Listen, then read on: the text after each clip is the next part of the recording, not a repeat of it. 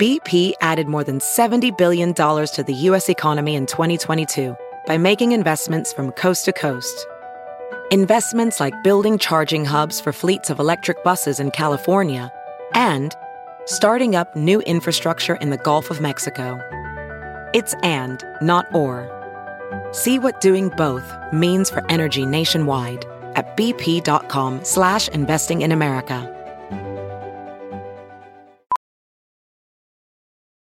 Professional welder Shayna Ford used VR training developed by ForgeFX to hone her skills as a welder. The more time that you spend practicing it, that's what separates a good welder from a great welder. VR training can help students like Shayna repeatedly practice specific skills. Virtual reality definitely helps because the more muscle memory that you have, the smoother your weld is. Explore more stories like Shayna's at meta.com slash metaverse impact.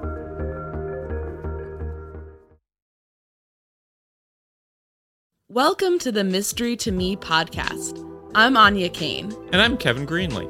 And we love movies and television shows with a whiff of mystery. Mystery to Me will feature us riffing on murder mysteries, film noir, cozy detective stories, police procedurals, psychological thrillers, legal dramas, tales of teen sleuths, and more. Once we're done yucking it up about whatever we've just seen, we'll serve up our five star final takes on whether it's worth your time. If you're offended by silliness, profanity, political asides, canine related interruptions, and losers laughing at their own bad jokes, beware. Also, note that some of the stories we'll be talking about are pretty dark, and in some cases, exceptionally badly written. So, content warning for murder, violence, suicide, torture, rape, racism, misogyny, homophobia, transphobia, and bigotry. If there's a movie or show you'd like for us to talk about, email us at mysterytomepodcast at gmail.com. Our show's take on genre is pretty loosey goosey, so as long as your suggestion has some dash of mystery, we're interested in hearing about it. Spoiler alert, we're going to be discussing the entirety of this show or movie, spoilers and all. So if you want to be surprised, press pause, go watch the thing, then join us for the show. Now that you've heard our spiel, go ahead and polish off those magnifying glasses and slip into your favorite trench coat. Let's get mysterious.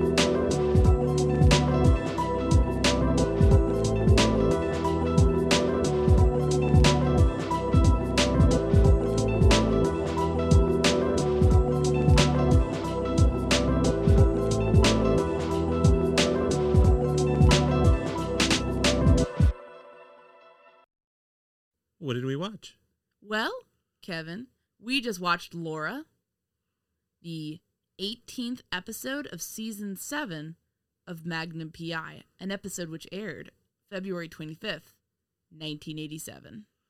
And we are actually recording this uh, on the 107th anniversary of the birth of Mr. Francis Albert Sinatra.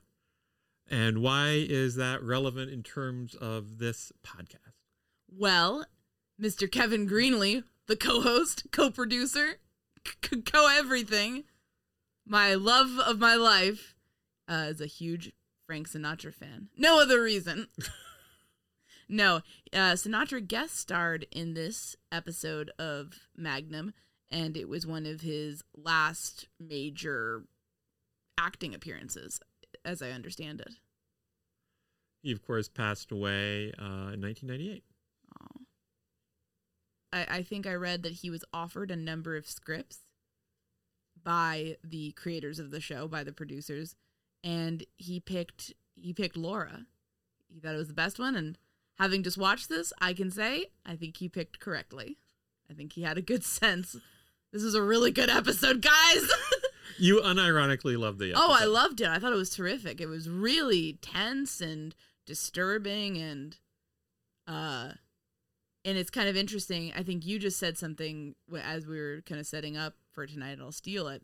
you know, people think of Magnum PI as very chill show, very like nice vibes. You know, uh, Selleck putting out himbo vibes. You know, he's this kind of doofy guy, very handsome, cool mustache, hangs out in a rich guy's house in Hawaii and has a dream life. So you kind of think, oh man, it's just all chillaxed. We're all having fun here. But you know, as as Kevin pointed out, they they cranked out some pretty intense episodes, and and, and I think this was one. Of, I mean, this is I mean to mem- for to my memory, I have not seen uh, every Magnum PI episode. What? No, I'm sorry. Our our, our marriage is built on that lie. so sorry you're finding out this way. What are you even doing with your life? Pre- pre- uh, pretending to be a Magnum PI super fan, I guess. Now, you have seen every episode of Kojak. Uh, pulls collar. You've definitely seen every episode of Sanford and Son. Uh. so la- you- of- you were always faking a heart attack. this is one. Of, I, I didn't know I was cribbing that from from Redd Foxx. No, that, so uh, my joke was that you're a secret Hart to Hart fan, and your joke is that I lied to you about being a fan of all your favorite shows. Yes, you you constructed uh, a fake identity in order to uh, lure me into your matrimonial trap. oh my god! If I had a dime for every time a guy said that to me, You're you're a schemer. I'm a schemer. It's true. It's I was an innocent dupe in the affair. I was just strolling along, minding my own business. You could say that about anything you're involved with. Yeah, I'm always minding my own business. You can say that about you're, just, anything. you're just a dupe. You saw an easy mark. I'll get this character to fall in love with me, make an honest woman out of me. well, You were a con woman down by the, the docks, Yeah, run- the, running the, your shell games. the docks of Indianapolis. doing your three card monte, slipping sailors Mickeys. it's a living. oh my god. I'd rather be. I mean, it seems much easier to be a, a sort of a gentleman's private detective who gets to stay in his house and hang out with his butler. now that's the life in Hawaii. Damn. Yeah, the premise of uh, Magnum PI is Magnum uh, is formerly involved with uh, naval intelligence. He leaves the military, become a private detective. He's not super successful at it, but he solves a case for a famous writer named Robin Masters, who's never actually seen on the show. Robin Masters has a huge estate in Hawaii. He then makes a deal with Magnum, provides security for my estate, and I'll let you live there rent free and you have the use of my Ferrari. Pretty cool. Yeah. Good premise. And then it's about him and his wacky Very friends. similar to the deal I offered you. Yeah, obvious. What was that case I solved for you? It was the Morales affair. I think it was the case of your missing heart, which it was revealed at the end that I stole. I had to go in for a heart transplant. that was you? It's like that One Tree Hill episode where they accidentally drop a, a heart on the floor and a dog eats it. that dog was Lanny. Yeah, I was the spoiler alert. I was the person who dropped the heart. I'm binging One Tree Hill, and you're like giving Oh, me this big plot twist. I don't think a lot of our audience. I don't know. the- Shout out if you're a One Tree Hill fan, and you know, tell me that you that you're pissed at what I did just there. But I I apologize. All the One Tree Hill stands. I was more of an OC gal, so I don't really I don't even know what you're talking about. just rambling. I, I never watched any of those programs. uh, yeah, it was.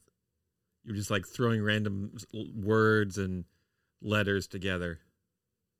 But I I did watch. I was more of a BLT man myself. I did watch Rainbow Tree Heights, so you know. I always love Shadow Trail Hills. Yes, uh, the uh, the books I'm looking at are Boston Murders, Chicago Murders. Those aren't funny titles. I can't think of anything now. Yeah, she's she's trying to steal material by looking at titles of books, Homicide Special. and in the process, she's revealing a lot of information about our sick library. I know, yeah, Jesus Christ. Hope no one ever zooms in on that while we're on a Zoom call.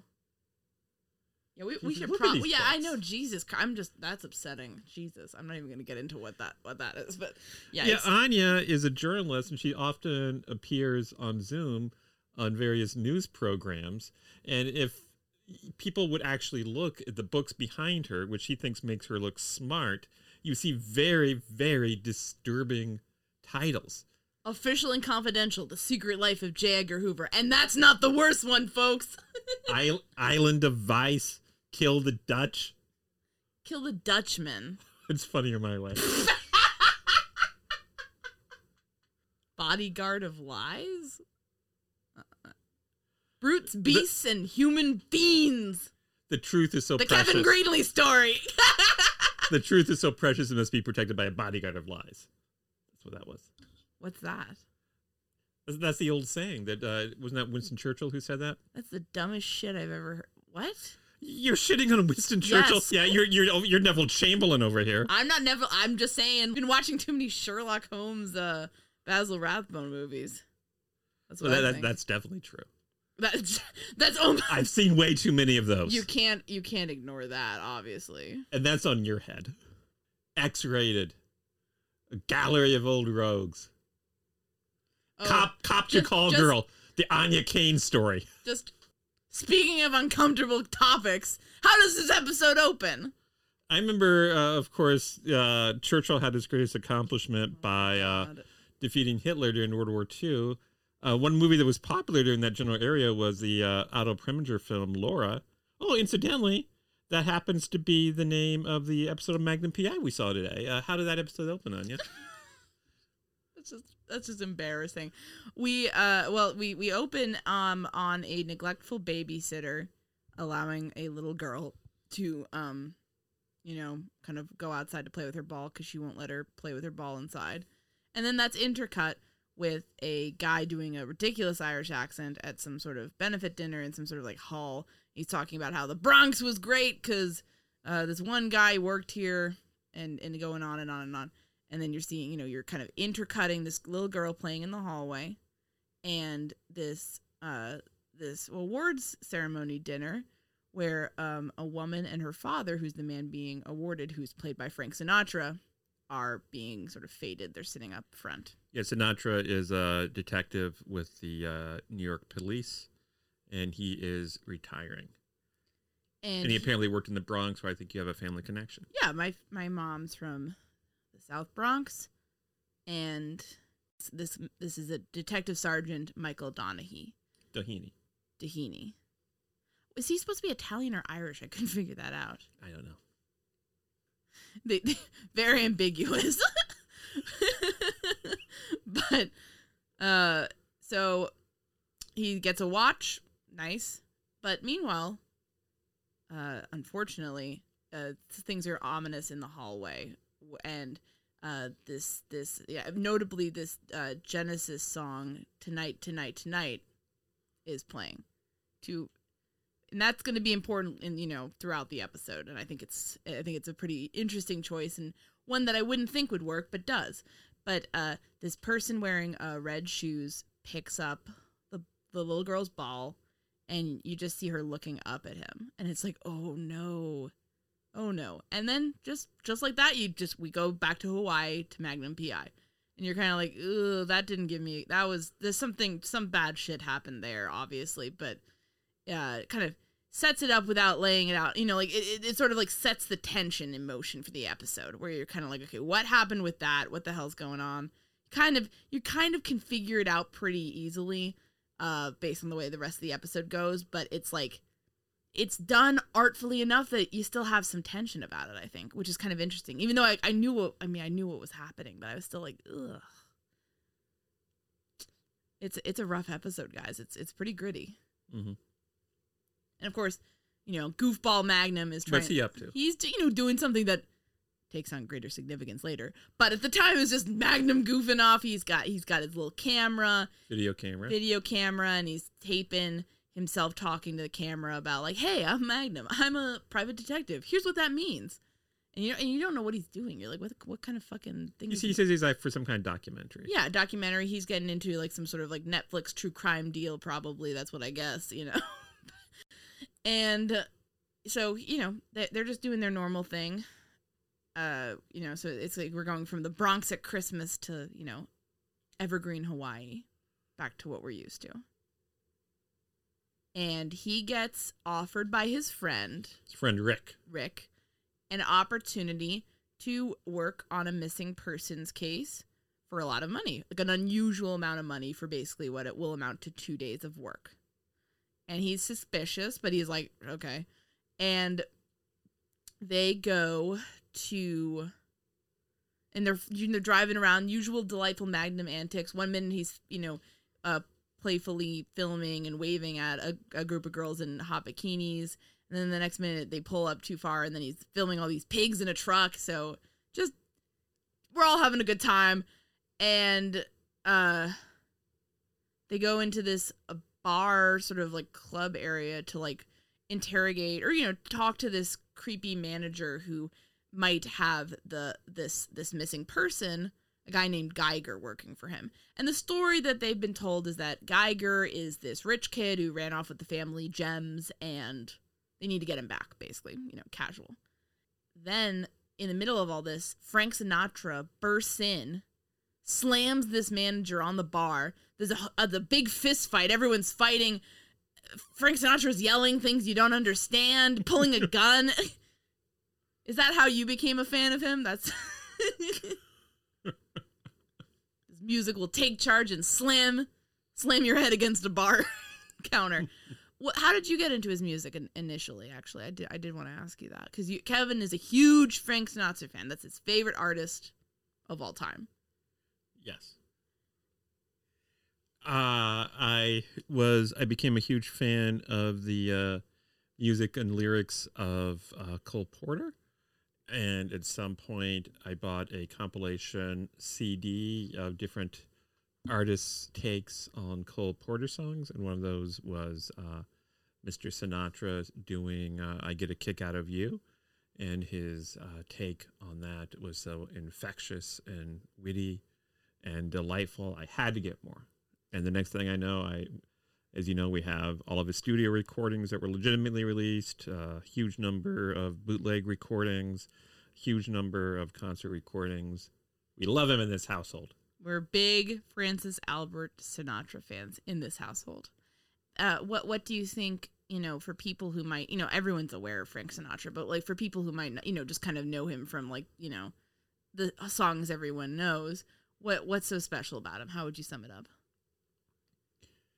He's very emotional, and he really uh, acts the lyrics of the songs that he sings. And in this episode, he really acts like like it's intense. He's good. He's a good actor. He's a good actor. I mean, he's obviously a great singer, and and and what you're saying is true. But like, he's also a good actor.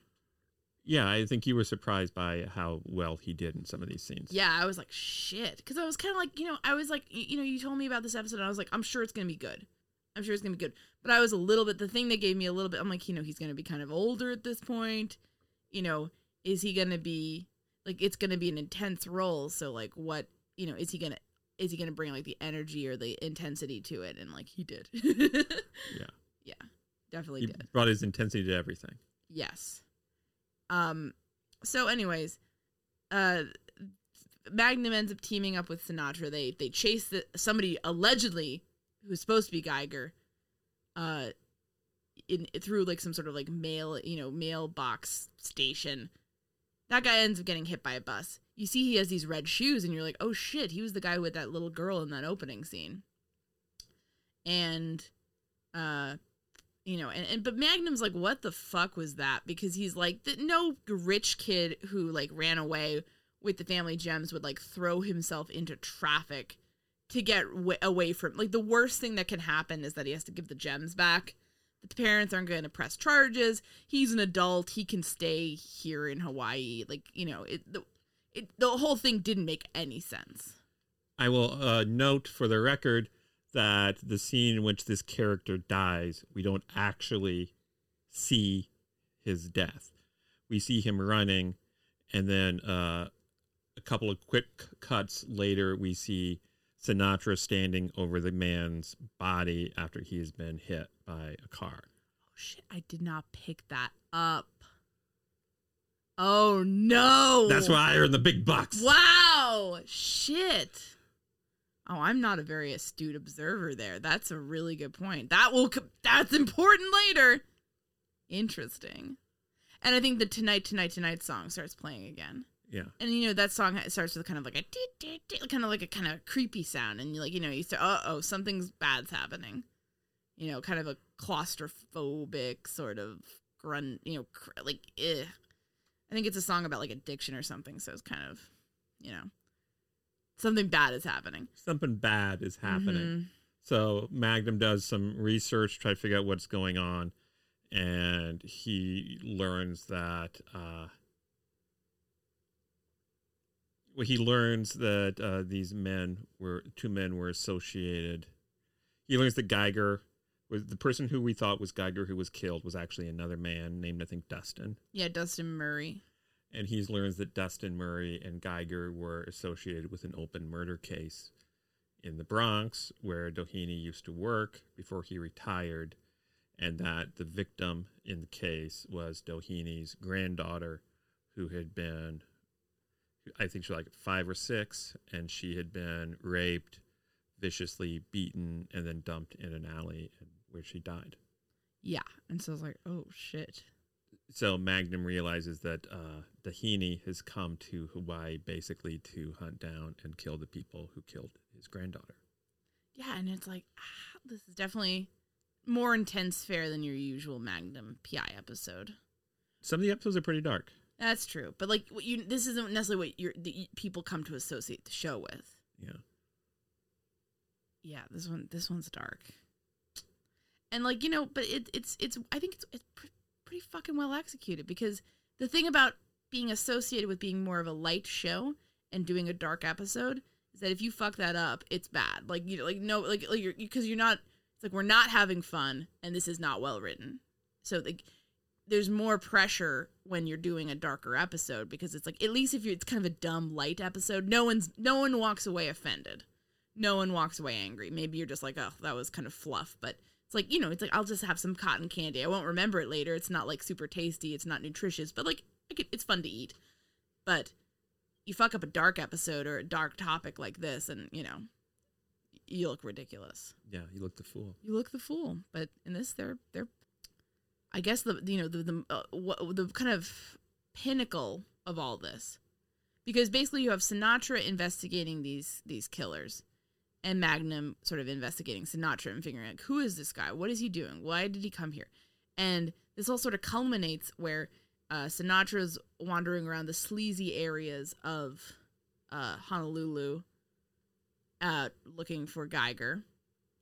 And then Magnum is looking for him, and then Paige, who's like the the cop in town, Magnum's contact, sort of love hate relationship, is walking around trying to find Magnum. So it's like all of this is happening, and then you know the you know the Genesis song is playing, so you know things are things are gonna get a little crazy. Magnum knows that if he doesn't find uh, Sinatra or Doheny, that uh, Sinatra is going to kill this this uh, person. Going to kill Geiger. and like you don't like you like you don't like Genesis, but what what worked for this this kind of climactic song choice usage? It was very effective. What you were going crazy about it. I thought it was great. It was kind of a dark sound, and it just it, I love the way they interspersed it throughout the episode. And so, like, you know, you come to associate this song with like, you know, watch out, basically, and then you're seeing it kind of play through, and like the it's it's automatically building up the tension, which I I really in a very effective way I thought.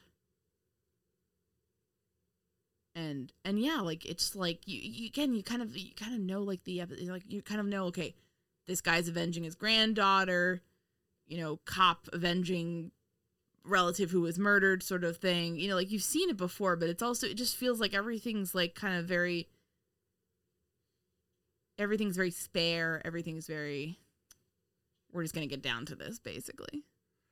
and it was the acting was great and i think one thing that especially impressed you was that the ending went somewhere you did not expect it to go can you Yes. describe the climactic Yes. moments of the episode I was so happy. I was like, "Oh, okay." So, the dumb version of this episode, the stupid version, uh I'll, I'll, I'll here's what happens. Uh, so Magnum's running. He's got to stop Doheny from murdering this guy, even though he has a justified, you know, need to do that. Sorry if you've been hearing groaning in the background while we've been talking. Our dog is being super needy, so we're going to let her in the studio and hope that she doesn't jingle jangle too much. she just sat down.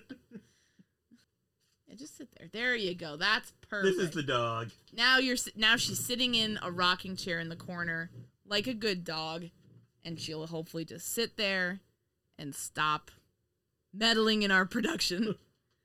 so, so Magnum chases Doheny and Geiger up to this rooftop.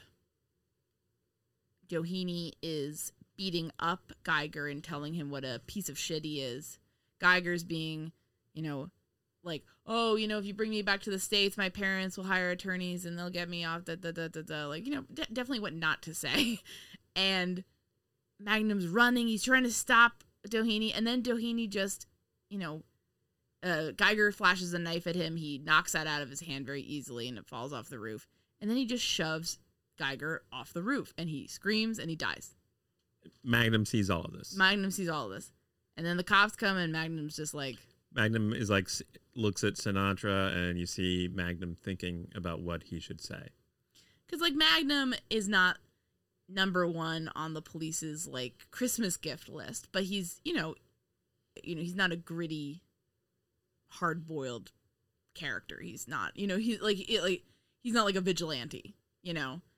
But you know he just tells him, well, the guy flashed a knife, and then the Hawaiian cops basically tell Sinatra to get the fuck out off the island, and and so what I was saying about the bad version of this, I thought it was gonna be some dumb bullshit where Magnum was gonna run up and be like, "Stop! Like, if you kill him, Doheny, you're no better than him." And it's like, no, that's not true. I'm not saying it's good to kill people or do vigilante justice, but I, I just hate that kind of basic bullshit kind of thing.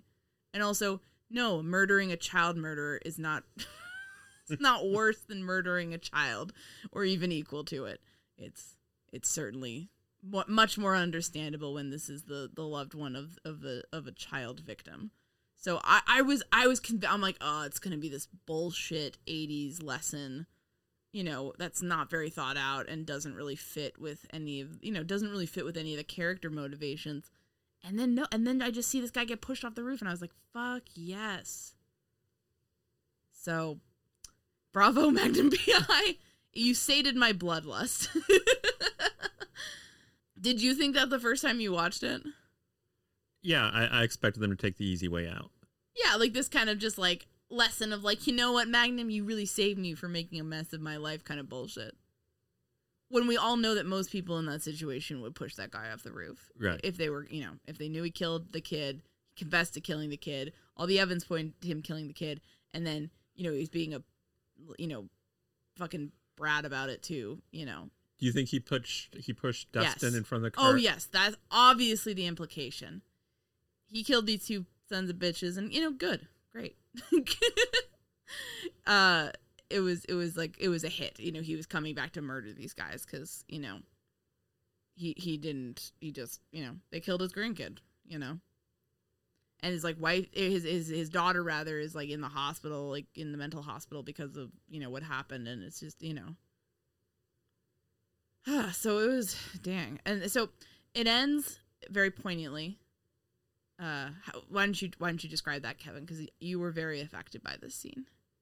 It ends with interspersing Sinatra going to visit Laura's grave, with Magnum completing the the video he has been filming, and as he completes it, we learn what it really is. It's not for a documentary.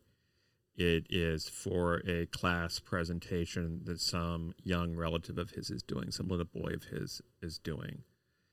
And so I think we realize at that point that Magnum has been thinking of this little boy all throughout the episode. And so that probably helps explain why he chose to let Doheny get away with it. It was like his nephew or something, right? Yeah. And then meanwhile, Doheny is visiting Laura's grave in New York, and we see him carrying a box there. Very, he's trying. He's a strong man, and he's trying not to cry. He opens. He makes the sign of the the cross. He opens up.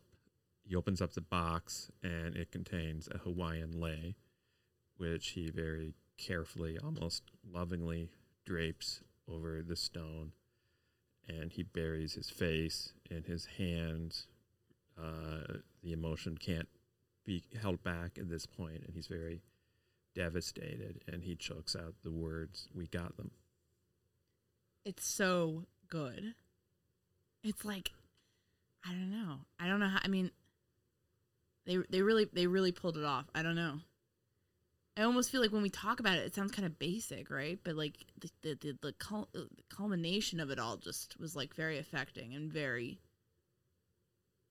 very skillfully told.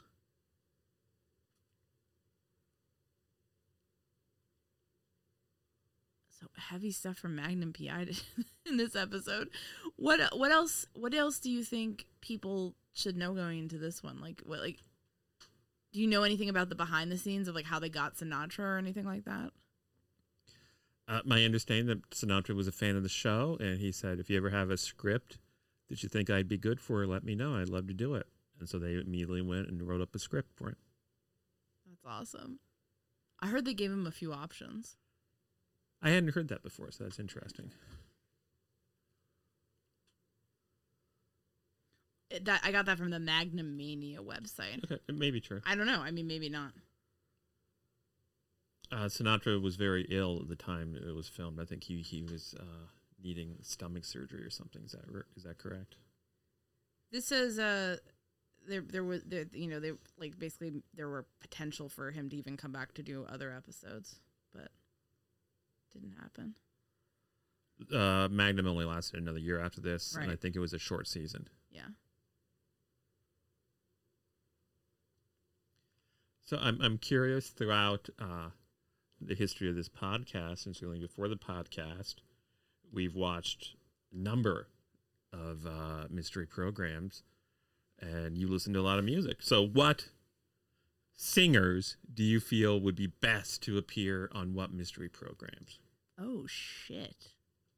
Like Trying to end this on an up note here. Yeah, gotta gotta yeah, gotta pull this back up.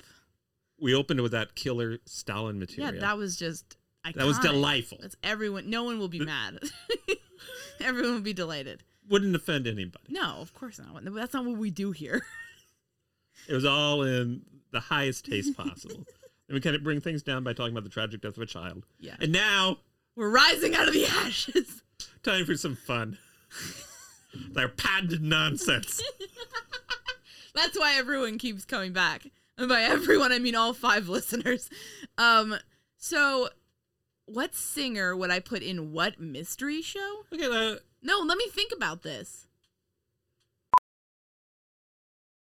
Ophthalmologist Dr. Strauss has seen firsthand how the metaverse is helping surgeons practice the procedures to treat cataracts.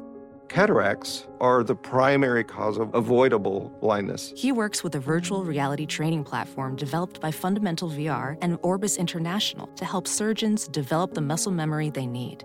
The result? More confident, capable surgeons. And even more importantly, Patients who can see. explore more stories like Dr. Strauss's at meta.com slash metaverse impact. CarMax is putting peace of mind back in car shopping by putting you in the driver's seat to find a ride that's right for you. Because at CarMax, we believe you shouldn't just settle for a car, you should love your car. That's why every car we sell is CarMax certified quality so you can be sure with upfront pricing that's the same for every customer. So don't settle. Find love at first drive and start shopping now at CarMax.com. CarMax, the way car buying should be. Uh Fuck, I don't even know. Like, okay, in any mystery show in all time, and it has to be a TV show. open it up as wide. Just Don't- get don't- nuts. Get yeah, nuts. right? nuts. Just go fucking nuts. Why not? Uh, and uh, I'll mention certainly other singers who appeared on mystery shows. Johnny Cash was great on an episode of Columbo. Yeah, I've, I've, I've I think I've seen that one. The first thing that came to mind is Uh-oh. probably a bad idea on a number of levels, but I I'm gonna throw it out there because maybe maybe it'll say something about how my mind works. I was thinking, wouldn't it be funny if uh Spit it out. if uh somehow the like the Fleetwood Mac guest starred on uh Murder She Wrote. and like one of them ended up dead because there was like all these love conflicts and it's like who killed who. Just got to figure it out. Or maybe somebody's trying to kill one like one of them and it's like they all cuz they have a you know a history of everyone sleeping with each other and you know breaking up and having it be a shit show. Death Tango in the Night. Yeah, that was that was the first one that popped into my head, and then I couldn't really stop thinking about it, and I just sort of threw it out there. You're obsessed with Fleetwood Mac. Love Fleetwood Mac. Fleetwood Mac and Stalin. Those are your North Stars. That's obviously. How about yourself? uh, I mean, Taylor Swift. I'll say this: Taylor Swift. Uh, she named her cat Olivia after Olivia Benson. SVU. Gotta let Taylor Swift on. Like, why, why hasn't that even happened yet? Maybe it has. I pitch don't know. me. know. Pitch me. Taylor, who does she play? Taylor Swift. No, she's got to be a detective. You got to let her be a detective. Maybe she's like a loan from like, like like another you know like another state. She's FBI. She comes in. She works with Olivia. They do some cool shit, and then she bounces.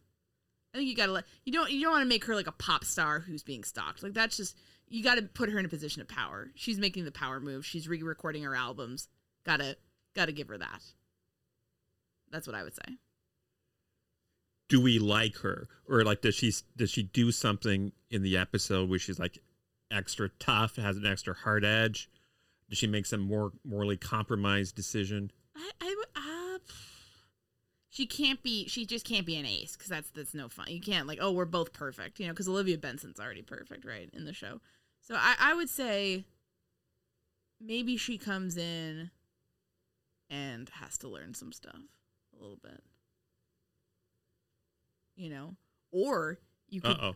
you could do it like oh you could you could give her like a Sinatra role right? What if she's trying to avenge somebody? She used to be an FBI agent but she quit because like she got too emotionally compromised. And she's been doing stuff and Olivia Benson tries to talk her out of it and then she just fucking kills whoever she needs to kill. And Olivia Benson's like I guess I didn't see that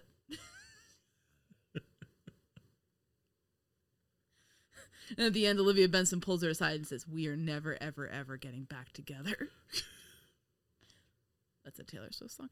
Anyways, I that would be that would be a good that would be a good modern one, right? Because she's a fan of that show. That show's ridiculous in and of itself. Just get nuts. Why not do it? Who fucking cares? I'd be I'd be like I'd be I'd be like sneaking cocaine into that writer's room being like, let's think big with this. let's go nuts. let's get Taylor Swift here right now. now you are known far and wide as being a huge beatles fan Okay. That made me sound like a sad boomer. well I mean, yeah, but the facts that- speak for themselves. Yeah, that's fair. it's 1977 beatles have broken up all four of them are alive in the prime of their careers uh, Okay. each one wants to go on an American mystery program. And I have to I have to book it all. yes, Lennon, I'm already getting fucking stressed out. Okay, what year is it? 19.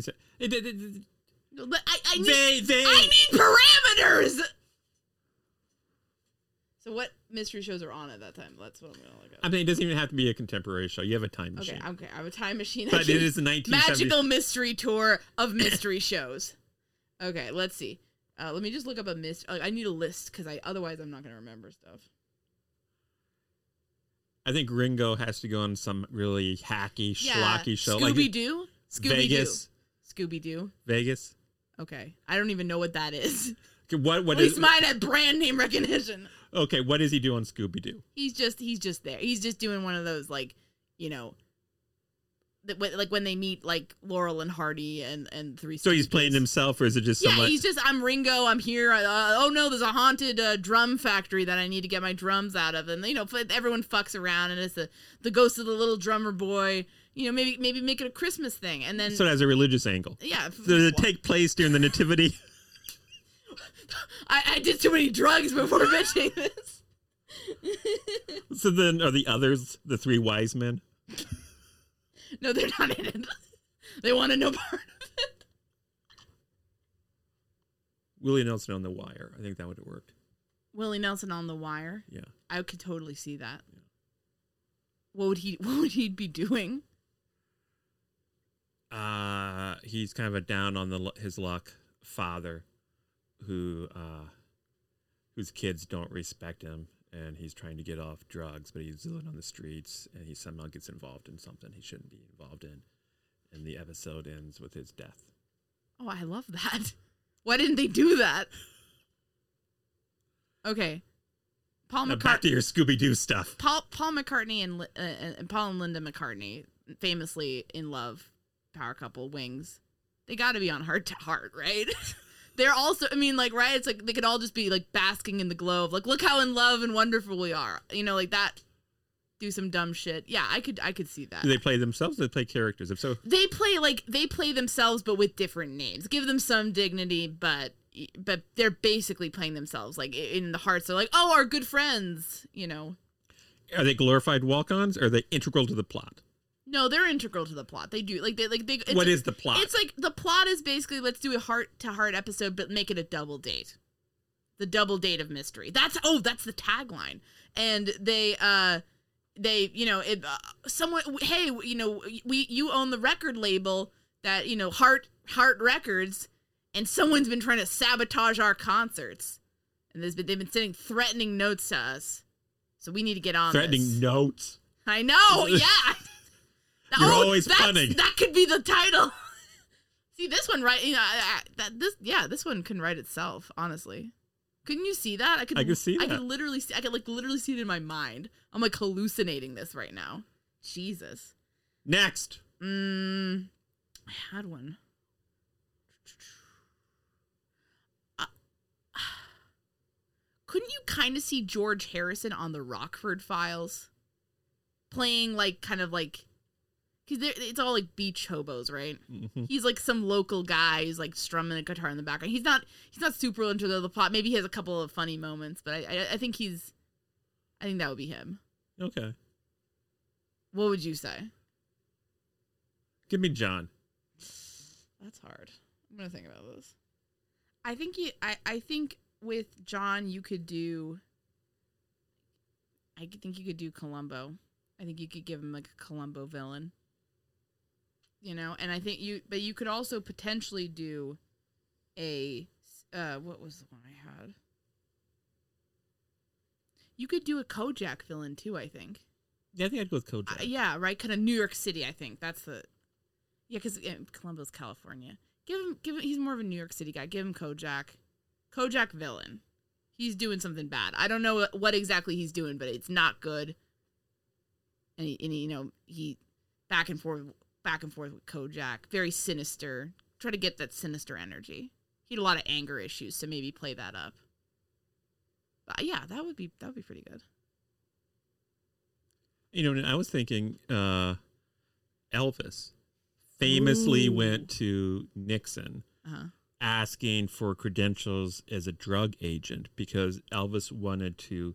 Elvis felt there was a lot of drugs being uh, sold and distributed at rock concerts, Oh. and he felt that he could do some undercover work Oh as a performer, perhaps bust up these drug rings, which is absurd on a number of levels that are too many to go into in our limited time here. But doesn't that sound like a great premise for a TV series? Yes. Yes. No, not at all. Uh, it- are, okay, is it played for laughs or is it uh, totally serious? Totally serious about Elvis going over to around to help the kids, bust up drug rings with his karate moves, and inspire a country to just say no. Sounds like a it sounds like a good premise for like a Coen Brothers film or something. Elvis was well known for his straight edge lifestyle. Didn't die in any unfortunate circumstances due to drug use or anything. No. Not at all. don't even worry about it. don't even ask. You don't have to worry about that one. That's awful. Jesus. Wait, was he was he really serious about that? Who knows what was going through his drug addled mind at that point? That's fair. So we did we did our we did our what, pretty much all of our singers, I guess. Is there anyone else we can we can slot into something? Uh, well, Miss Rodrigo. Oh, Olivia Rodrigo. I don't know what's like a good modern day mystery. We already did SVU. Taylor got Taylor has to get first dibs at that.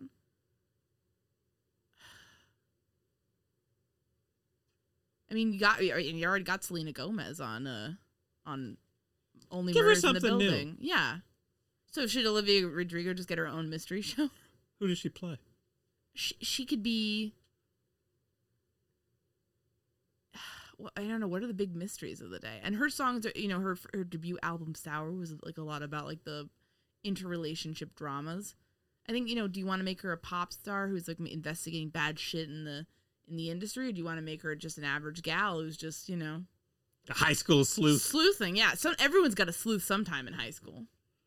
kind of like a Nancy Drew situation. I I support it. I, I like her, and I think that would be. Adele could do some fun like English series. I feel like, but like limited. Just you know, she's kind of like a an average mom out in the country of England, and she's she's figuring some shit out about some sinister goings on. I could see that. What about Ferlin Husky? The f- who is that? Lanny's friend, Husky. No, she doesn't have any friend do- friends that are dogs. She's literally sitting in the corner in a rocking chair, looking at us. It's bizarre. But do continue. She's like Whistler's mother over there. yeah, she's literally. she's looking at you with side eye. She knows what you said. You should apologize. I'm very sorry, Lanny, to compare you to a masterpiece of art. Of an old woman. She's a spring chicken, and you know it. Don't call her a chicken. Oh, you scared of chickens? Forgot your bizarre fear. I just wanted to toss out a name you wouldn't know that sounded funny. Who is it? So a good a country singer. I mean, we. I mean, like Angela Lansbury was a was a was a you know theater star. So was uh, Jerry Orbach and and even the guy who played Barba on SVU. He was Well- in he was in Company. Love Sondheim. R.I.P. So now we work so hard to bring things up, and then we end by talking about the tragic death of America's greatest composer. Well, it, it's hard. To bring to, it back up again. It's hard to focus with this dog rooting. What mystery show would you slot Lanny into just to give her something to do? Have we discussed on Mystery to Me a program called The Littlest Hobo? People need to know what the yes. We I don't think we've done an episode, but people need to know what the littlest hobo is. The The Littlest Hobo is uh, the tragic tale of a dog that is unable to form lasting emotional connections with others. So it just constantly wanders around. People fall in love with it, and then it breaks their heart because it moves on somewhere else. And then every episode ends with happy people saying, "Oh, dog, we love you. Come over here." And the dog kind of looks at them, and then kind of just shakes its head and turns and trots off.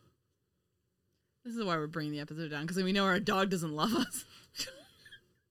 Lanny is has a wandering heart and a wandering spirit, and if she could just go from town to town, rescuing people, solving mysteries, and uh, inspiring locals, you know, she would do that. You you can't really do that as a dog in a safe way, especially when you're a a pit bull. But she doesn't seem to understand that or appreciate our views on the matter. Yeah, she could do a Littlest Hobo reboot. I think you, you know the the show. If we wanted to be really a mystery show, you'd have to really focus on more the mystery kind of crime situations as opposed to uh, just you know run of the mill. Oh, there's a forest fire. Oh, your kid needs medicine. Whatever. She doesn't deal with that shit. This is not. That's not her job. She does the mysteries. So would you pitch Lanny as this generation's McGruff? Yeah. No, I I would pitch her as this generation's littlest hobo because That's her whole aesthetic. That's her whole life. Honestly, pit bulls could probably use some sort of PR boost at this point. So you know, give that to her. She can she can carry that. You know, don't let any other animals on the set, or there will be uh, consequences. But you know, uh, she, she she'll never bite a human. Didn't she nearly tear my thumb off this summer? that wasn't her fault. and also that that's unconfirmed. Lanny got into a fight with another dog, and I'm pretty sure it was the other dog that that actually got you. Nearly tore my thumb off. Yes. Lanny was blameless in the affair. You always take Lanny's side in these things. Yeah, I gotta. I, someone's gotta. She's a good dog. She's just. She's she. She's got some issues. she's a great dog though. Oh, now she's looking all sad on her chair. We're just all over the place. Are we ready for my five star uh, final, or is there anything else we wanted to talk about? Hit us. I'm I'm I'm hitting us. I would say just simply that I'm very glad that we watched this episode of Magnum PI tonight, tonight, tonight. Thanks for listening this week. I'd like to give a special thanks to Kevin T. Greenley, who's no relation to me. He's the guy that composed the great music for this podcast, and you can find him on the web at kevintg.com. You can follow us on Twitter at mystery to me. That's mystery underscore to underscore me underscore. And at mystery to me podcast on Facebook and Instagram. And you can always send us recommendations and feedback of any kind at mystery to me podcast at gmail.com. We're not teens setting up Hotmail accounts in the early 2000s, so all of those spell out two as T O. Thanks so much for listening.